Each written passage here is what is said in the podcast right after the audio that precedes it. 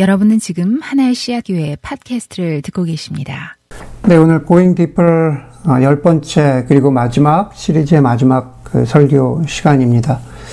어, 제가 개인적으로 어, 살아오면서 가장 아쉬운 것 중에 하나는 제가 젊을 때 저를 이끌어줄 멘토가 없었다는 것입니다. 아, 돌아보면은 20대에 어, 저를 신앙적으로 이끌어줄 그런 사람이 내 곁에 있었으면은 얼마나 좋았을까라는 생각을 어, 지금도 간혹 할 때가 있습니다. 그래서 20대를 지나면서 그리고 30대를 지나면서 어, 멘토가 없었기 때문에 열심히 더 어, 배우려고 애를 썼습니다. 그런 점에서 어, 책이 저에게는 간접적인 어, 멘토 역할을 해주었습니다. 어, 성경 말씀을 비롯해서 지금까지 음, 말씀 가운데에서 저를 어, 이끌어주고 있는 어, 몇 구절의 성경 말씀이 있습니다. 어, 대표적으로는 요한복음 10장 10절이 그렇습니다. 예수님이 어, 그 구절에서 예수님이 나는 양으로 생명을 얻게 하고 더 풍성히 얻게 하려 합니다 라는 구절입니다. 어, 그것을 제 인생 가운데 대입해 보면은 정말로 예수님 없으면은 어, 영원한 생명이 무엇인지 몰랐을 텐데 이렇게 예수님을 알게 하시고 살게 하신 그 은혜에 참 고맙다는 생각 그리고 예수 그리스도 안에서 풍성히 살아가게 하는 게 무엇인지 어, 저를 어, 일깨워 주신 그 말씀에 참 감사합니다. 저는 히브리서 11장 6절도 정말로 사랑합니다. 하나님께 나아가는 자는 하나님이 계신 것과 하나님은 자기를 찾는 자들에게 반드시 상을 주시는 분이시라는 것을 믿어야 합니다. 그 구절을 참 좋아합니다. 정말로 그렇게 어, 믿고 살아가려고 했습니다. 야고보서 말씀 가운데 하나님을 가까이 하라 그리하면 너희를 가까이 하시리라 라는 말씀도 참 사랑하고 골로새서 말씀에 모든 일을 죽게 하듯 하라 라는 그 말씀을 정말로 귀하게 여깁니다. 그래서 목회를 하고 사역을 할때 어, 간혹 제가 말씀드린 적이 있는데 설교도 사기가 될 수 있고 농담도 치유가 될 수 있다라는 그 글귀를 참 좋아합니다. 안수받고 목사가 된 이후에는 특별히 저를 어, 붙잡아 주는 말씀입니다. 설교가 사기가 되지 않도록 그런 인생을 살아야겠다.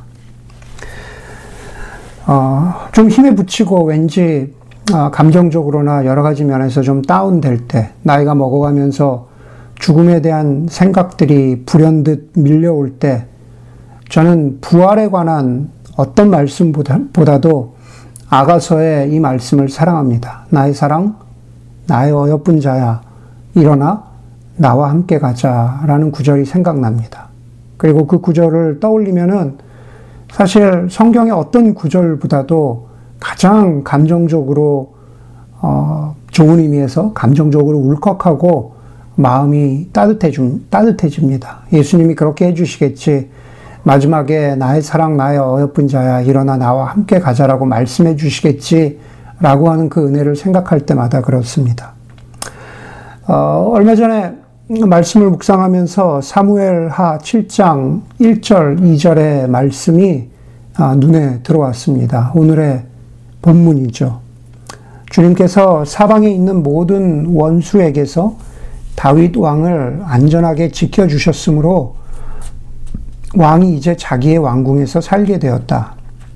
하루는 왕이 예언자 나단에게 말하였다. 나는 백향목 궁전에서 사는데 하나님의 괴는 아직도 휘장 안에 있습니다. 어, 제가 이 구절을 모르다가 발견해서 어, 은혜가 된 구절이 아니라 사실 너무 잘 아는 구절입니다. 읽은 그대로입니다. 이제 다윗은 정말로 왕이 되었고 주변 나라들 가운데 누구도 다윗 왕을 대적할 나라가 없습니다. 걱정할 것이 없습니다. 어, 다윗은 정말로 선한 마음, 신실한 마음을 가졌습니다. 그것은 다름 아니라 하나님의 성전을 짓겠다는 것이었습니다. 그런데 사무엘 하 7장은 그것이 다윗의 뜻대로 되지 않는다는 것을 보여줍니다. 성전을 짓는 하나님의 계획은 따로 있습니다. 다윗이 아닌 다윗의 아들 솔로몬이 성전을 완성합니다. 그런데도 저에게는 이 구절이 특히나 어, 2절 말씀이 계속 머릿속에 어, 맴돌았습니다. 나는 백향목 궁전에 있는데 하나님의 괴는 아직도 휘장 안에 있구나. 아니 그 정도가 아니라 어, 제 한 개인으로서 또 목회자로서 저의 소명과 관련하여 제 인생의 후반기를 붙잡고 지탱해 줄 말씀이 바로 이 구절이겠구나라는 그러한 깊은 마음의 울림이 있었습니다. 저는 개인적으로 미국에 온 지 28년 됐습니다. 지금은 이제 없어진 그 Northwest Airline이라고 있었는데요.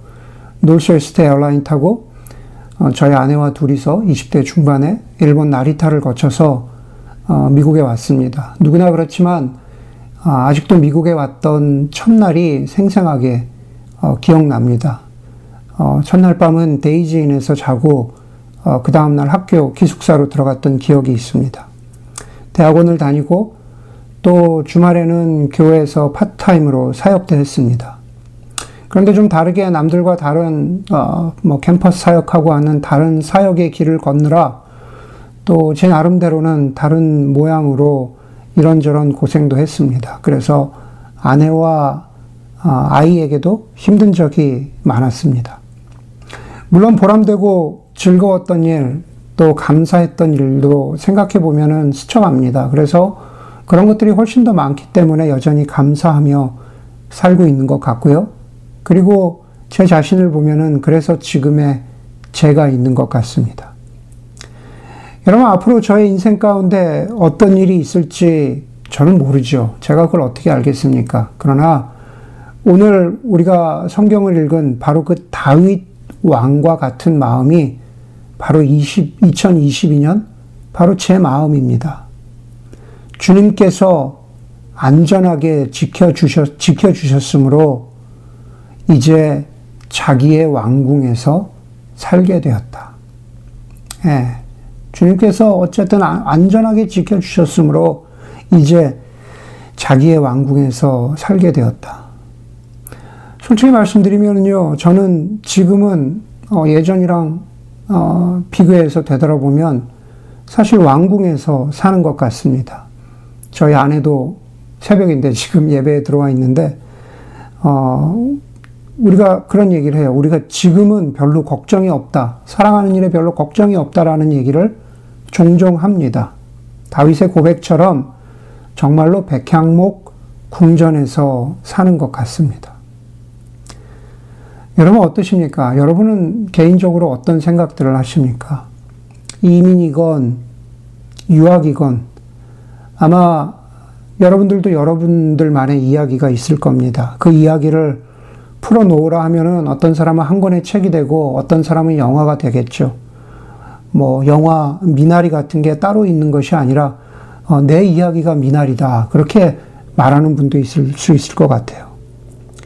그런데 여러분 이 다윗의 고백을 보면서 여러분들은 어떠세요? 지금 어떠세요? 아직도 사방에 원수들이 달려드는 것 같은 그러한 힘든 삶을 살고 계시는지, 아니면 그래도 지난날에 비해서는 지금은 좀 살만하다고 여기시는지, 여전히 정말 남들이 모르고 하나님만 아시는 그렇게 어렵고 힘든 상황 가운데 계신 분들이 계시다면은 참 죄송합니다. 그러나 아마도 여러분 대부분들에게도 저는 여러분들도 왕궁에 살고 계십니다. 라고 말씀드려도 될 만한 형편이 아닌가 생각합니다. 여러분들도 다 백향목, 백향목 왕궁에 살고 있다라는 거죠. 그런데 여러분, 제가 말씀을 통해서 묵상하는 것처럼 여러분들에게도 똑같은 말씀을 드리게 돼요. 이제 저와 여러분은 무엇을 위해서 어떻게 사시려고 합니까? 삶의 목적이 무엇입니까? 우리 모두가 때가 되면은 휴가를 가고 집을 사고 차를 바꾸고 아이들을 키우고 아이들을 어느 대학에 보낼까 노심초사하고 그 와중에 좀 더 조건이 좋은 직장으로 바꾸고 은퇴를 생각하고 그것들을 준비하고 우리가 그런 인생을 살아가는데요. 저는 그것들이 나쁘거나 잘못되었다고 말씀드리는 게 결코 아닙니다. 갑작스레 모든 것을 그만두고 신학교를 가거나 선교지로 가거나 아니면 선교지와 다를 바 없는 직장으로 옮기거나 하는 것들을 말씀드리는 것이 아니니 너무 두려워하지 않으셔도 됩니다. 그리고 아마도 대부분의 여러분들은 제가 위에서 말씀드린 것과 같은 그런 어찌 보면은 평범한 삶을 살아가실 겁니다. 집을 사고 차를 바꾸고 아이들을 대학에 보내고 하는 여러분 저는 그 평범한 삶을요 세속적인 삶이라고 표현해 보겠습니다. 그냥 세속적인 삶이에요.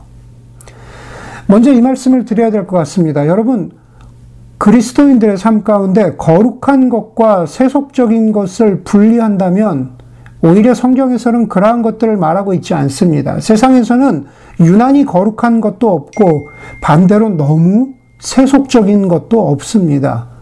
오히려 우리가 우리의 인생 가운데에서 우리가 세상 살이를 어떤 마음과 자세로 살아가느냐, 그리스도인들에게 어떤 마음과 자세는 우리가 신앙이라고 부르는 겁니다.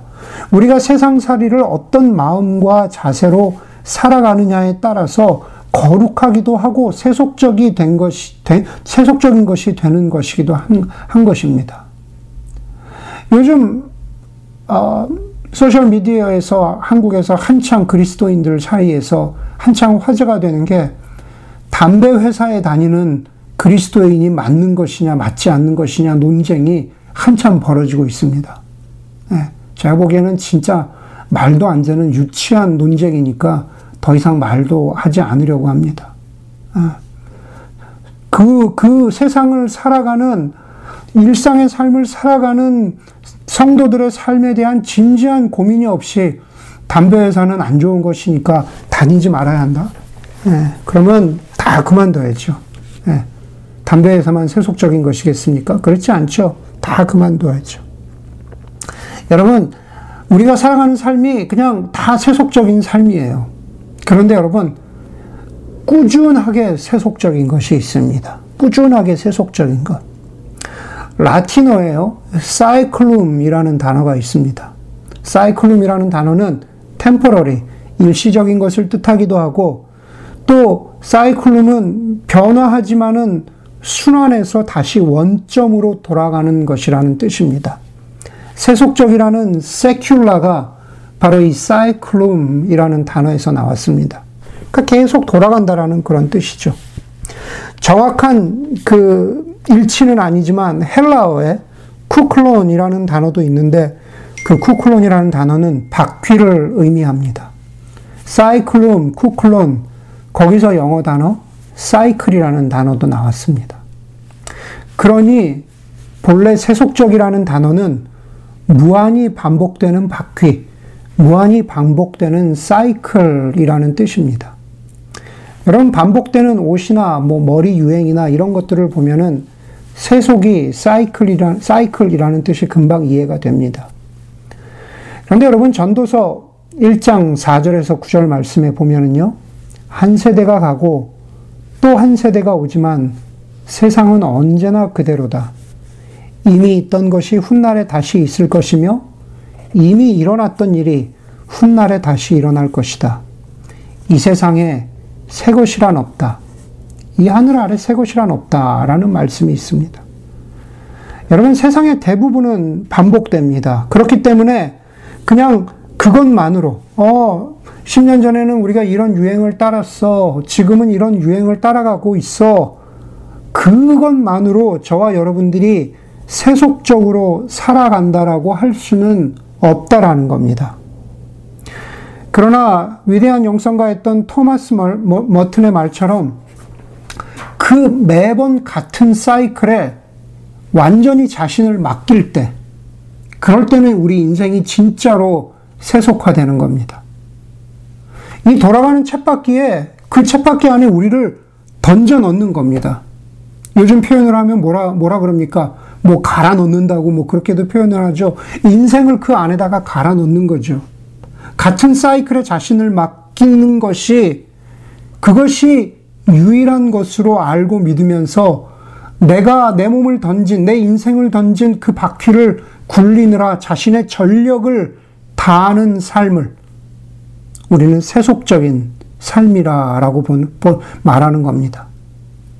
그렇게 바퀴를 돌리면서 그 안에서 성취감과 열매를 따 먹어야만 존중받고 제대로 된 인생이라는 그렇게 여기는 믿음을 가지고 있다면 그것이 바로 세속적인 삶이 되는 겁니다. 오늘 본문의 말씀처럼 다윗이 고백한 대로 자기 왕궁에 나는 백향목 궁전에 있다. 나는 내 왕궁에서 안전한 삶을 지키려는 바퀴와 사이클을 굴리는 그 삶에만 모든 것을 집중하면 정말로 세속적인 삶이 됩니다. 다윗은 이렇게 말했죠. 나는 백향목 궁전에 있는데 하나님의 괴는 저 밖 성전 안에, 저 밖 휘장 안에, 텐트 안에 있다. 그렇게 말합니다. 텐트죠. 성막이죠. 성막이 왕궁과 비교해서 얼마나 초라한지 저는 정확히는 알지 못합니다. 그 규모나 성막 안의 인터, 인테리어가 한참이나 모자랐을까? 모세 오경을 보면은 그렇지는 않은 것 같아요. 그러나 우리가 중요한 것은 얼마나 화려하냐, 얼마나 어, 얼마나 모자라냐 그런 것이 아니라 하나님의 괴가 저 왕궁 밖에 있다라는 겁니다. 우리의 사이클 밖에 있다라는 거예요. 하나님의 괴는 하나님의 임재를 상징하는 겁니다. 하나님이 계신 곳이죠. 하나님이 왕궁에 계시지 않고 저 밖에 계십니다. 하나님은 우리가 살아가는 일상의 삶을 당연히 소중하게 여기시는 분이시지만, 그러나 하나님은 우리가 일상의 사이클 안에서만 그것이 전부라고 여기며 살아가는 삶에는 no, 아니라고 말씀하십니다. 백향목 궁전이 다가 아니라고 말씀하시는 겁니다. 저와 여러분들이 과연 어디에 있는지 보라고 하시는 것이 우리의 눈을 들어서 바로 저기 하나님의 괴가 있는 성막을 보라고 하는 겁니다. 예수님이 마태복음 11장 7절에서 세례 요한에 대해서 말하면서 이렇게 선포하십니다. 너희는 무엇을 보러 광야에 나갔더냐? 바람에 흔들리는 갈대냐? 아니면 무엇을 보러 나갔더냐? 화려한 옷을 입은 사람이냐? 화려한 옷을 입은 사람은 왕궁에 있다. 아니면 무엇을 보러 나갔더냐? 예언자를 보려고 나갔더냐? 그렇다. 세례 요한 그는 예언자보다 더 훌륭한 사람이다. 여러분, 세례 요한에 대해서 말하면서 화려한 옷을 입은 사람은 왕궁에 있대요.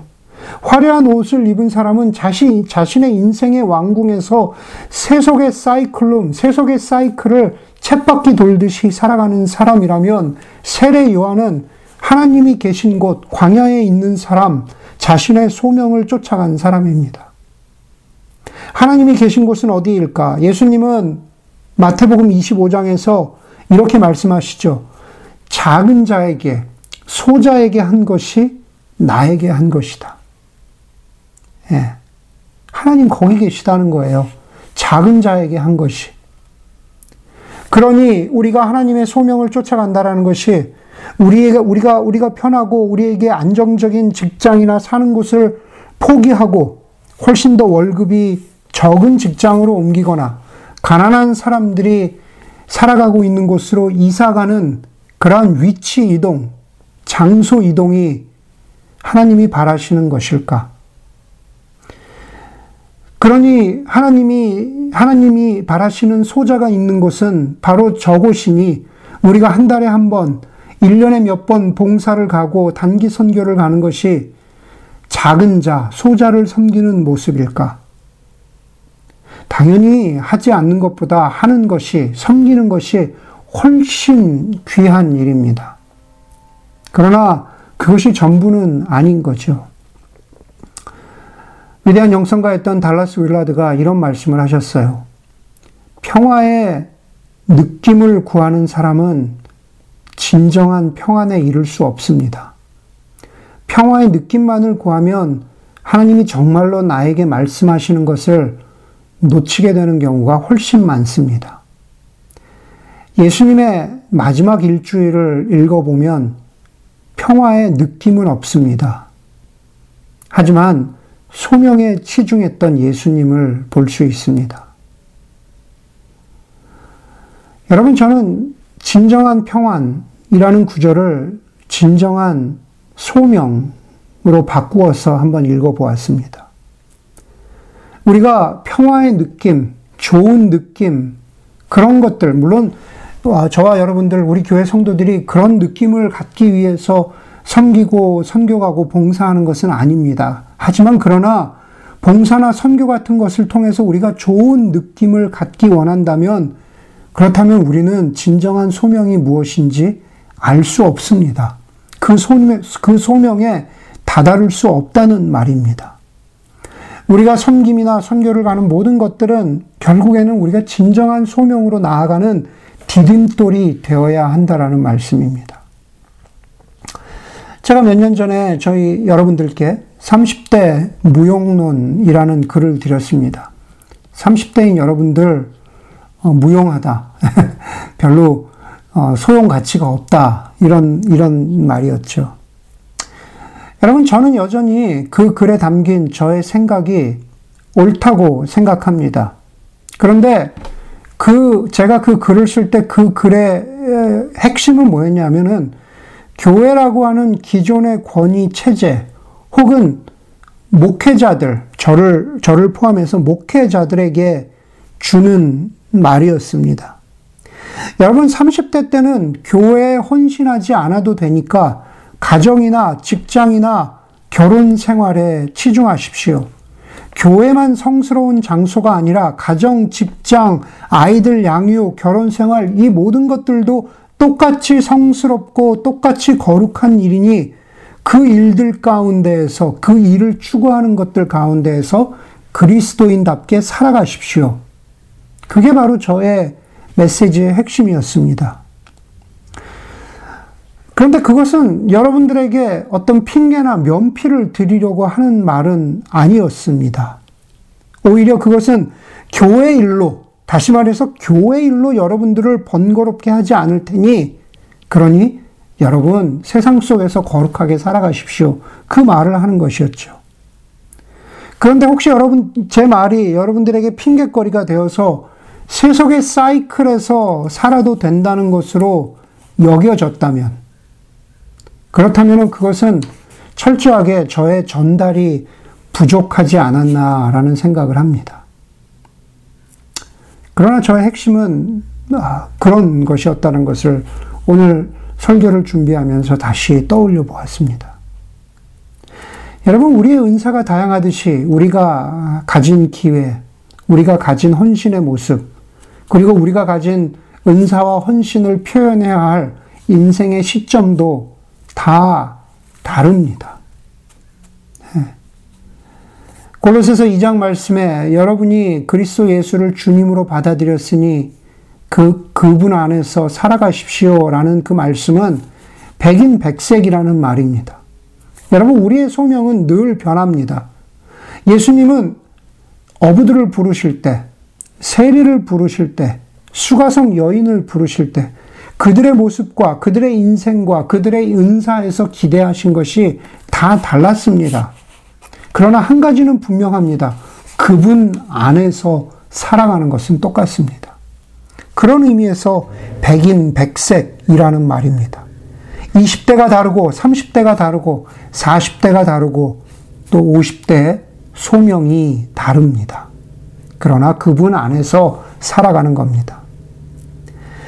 지금은 남가주의 플러 신학교의 총장인 마크 레벌튼이 버클리 제일장로교회에서 사역할 때의 일입니다.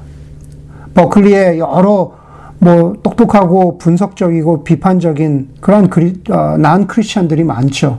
그런데 그 중에 어떤 젊은이가 자기 교회에 찾아왔다 그래요. 그래서 어, 난 크리스천이었지만은 교회에 출석하게 되고 어, 마크 레버튼 목사님과 정기적으로 만나서 복음에 대해서 또 예수님에 대해서 나누는 시간을 가졌다 그래요. 그런데 그 대화 가운데서 그 젊은이가 마크 레버튼에 대해서 물었던 질문 혹은 바램은 어, 바램 한 가지를 나눠줬는데 그게 굉장히 인상적이었습니다. 그 젊은이가 그랬다 그래요. 제가 꾸준히 교회에 출석하고 소위 신앙생활이라는 것을 해 나가면 제가 성경에서 읽었던 예수님 비슷한 사람을 만날 수 있을까요? 예. 참 적절한 말 아닙니까? 제가 교회에서 예수님 비슷한 사람 만날 수 있을까요? 어떤 사람은 굳이 행동이나 헌신을 하지 않아도 말과 인품으로 예수님 비슷한 사람이라는 것을 증명할 수 있습니다. 어떤 사람은 직장 생활로, 어떤 사람은 자녀 양육으로, 어떤 사람은 작은 자를 섬기는 헌신과 섬김으로, 어떤 사람은 돈의 씀씀이로, 어떤 사람은 성숙한 결혼 생활로, 또 어떤 사람은 서로를 돌아보는 관심과 사랑으로, 그것을 통해서 예수님 비슷한 사람이라는 것을 보여줄 수 있다는 말입니다. 중요한 것은 바로 나만의 백향목 궁전에 갇혀 있지 않고 저 바깥에 하나님의 교회, 하나님의 임재가 있는 곳에 자신을 드리는 것, 그게 바로 진정한 우리의 자리, 소명의 자리입니다. 그리고 그것이 무엇이 되었건 우리는 예수님이 산상수훈에서 말씀하신 착한 행실을 맺어라, 사랑의 열매를 맺어라. 그것이 바로 진정한 그리스도인이 삶에서 맺어가는 소명의 결과, 소명의 열매인 거죠. 그것이 바로 우리 소명의 자리입니다. 여러분, 오늘 고잉 디퍼의 마지막, 시리즈의 마지막 말씀입니다. 하나님에 대해서 막 제가 여러 가지 이야기를 하고, 또 말씀 묵상에 대해서, 하나님의 일과 사람의 일을 돌아보는 것에 대해서, 또 깊어져 가야 하는 우리의 영성에 대해서, 어, 그래서 많은 이야기를 나누었습니다.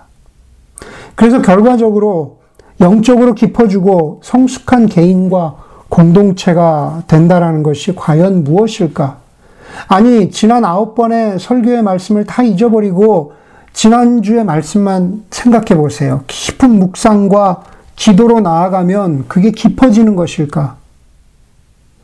여러분, 그냥 혼자, 혼자 골방에 앉아서 그냥 깊은 묵상과 기도만 하고 있으면은요, 그것은 지독한 이기주의의 다른 모습일 수 있다라는 겁니다. 그건 역시 그냥 자기만의 백향목 궁전에 앉아 있는 모습일 수 있다라는 겁니다. 정말로 깊어지는 사람은요, 자신의 소명의 자리를 찾아가는 겁니다. 누군가 마더 테레사에게 찾아와서 물었던 질문과 그에 대한 마더 테레사의 대답으로 이 시리즈를 마치려고 합니다. 캘커타의 마더 테레사를 찾아온 이가 마더 테레사 수녀님께 이렇게 질문했다라고 하죠. 수녀님, 어떻게 이렇게 지치지 않고 사역하실 수가 있습니까? 마더 테레사가 이렇게 대답했다 그래요. 기도하기 때문입니다. 네, 저는 기도하기 때문에 이렇게 세상을 섬길 수 있습니다. 모든 깊어진다고 하는 going deeper, 모든 깊어진다고 하는 기독교인의 모습은 마더 테레사의 모습처럼 기도하고 묵상하고 그리고 마지막은 사랑의 모습으로 검증되는 것입니다. 그것만이 답입니다. 저와 여러분 모두가 만족스러운 우리만의 백향목 왕궁에만, 왕궁에만 머물러 있는 것이 아니라 정말로 하나님의 괴가 있는 곳, 자신의 소명의 자리를 찾아가는 저와 여러분들이 되기를 주의 말씀, 주의 이름으로 간절히 소망합니다. 함께 기도하겠습니다.